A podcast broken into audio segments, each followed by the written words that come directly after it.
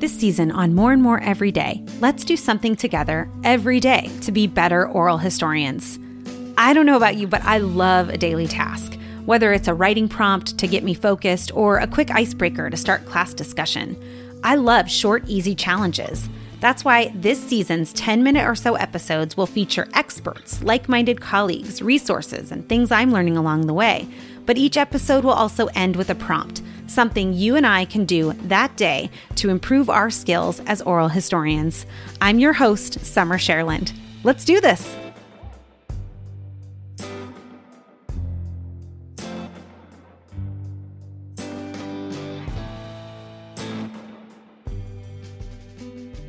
I was talking with a colleague the other day about these challenges, and I asked him, What's one thing you wish you had practiced before you began conducting oral histories?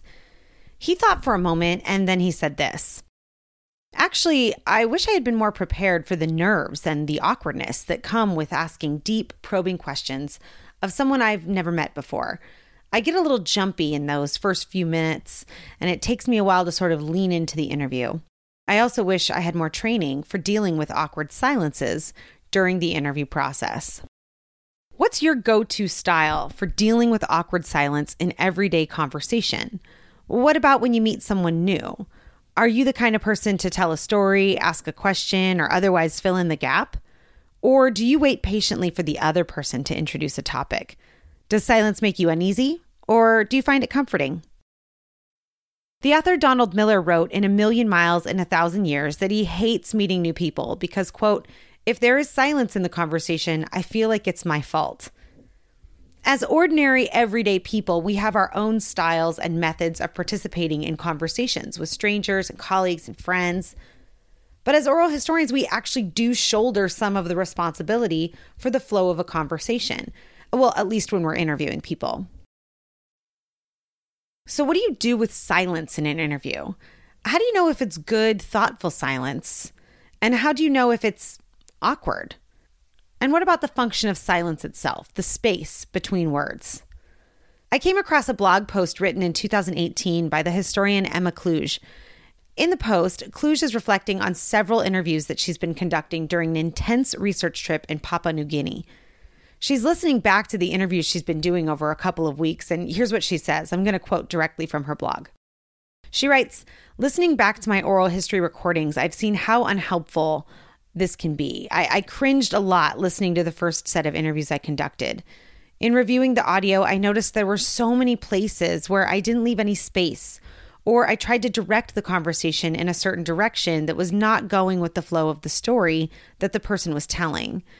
Instead of bringing out the best in my participant's story, often I just got in the way of the narrative they were sharing.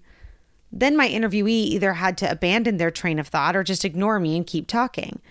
I was horrified when I realized I had done this in multiple interviews and wondered how much better they might have been if I had been more comfortable with leaving silence and allowing my interviewee the space to fully answer my questions and bring their own thoughts to the table.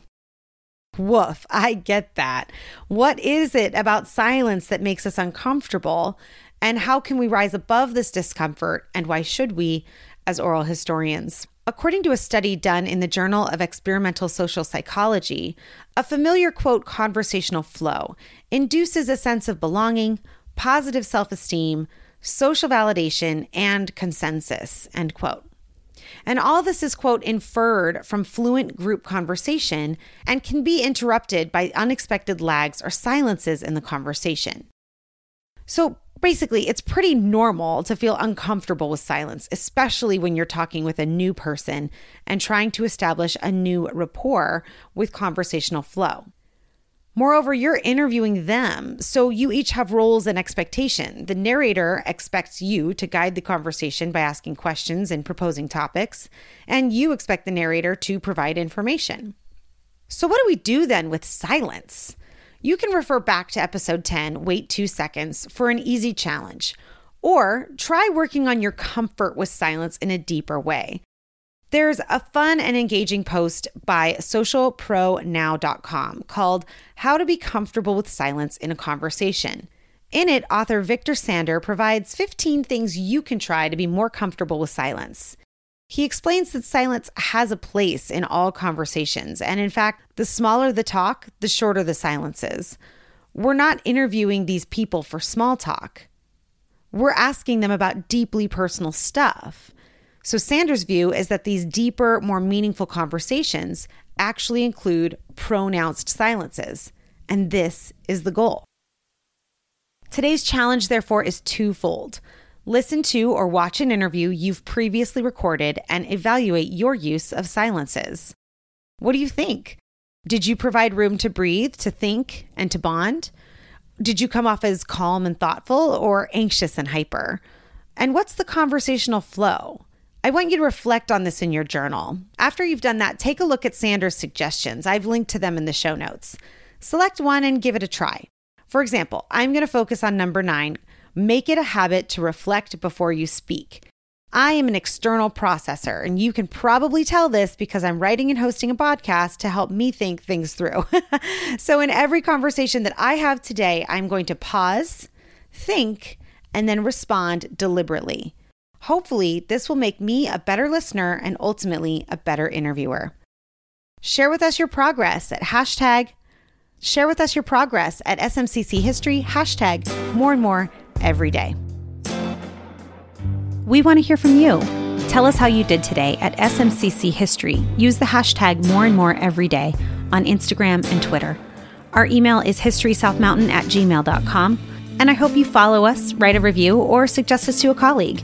More and More Every Day is brought to you by the South Phoenix Oral History Project at South Mountain Community College in partnership with the Southwest Oral History Association. Music by Noah Gattell.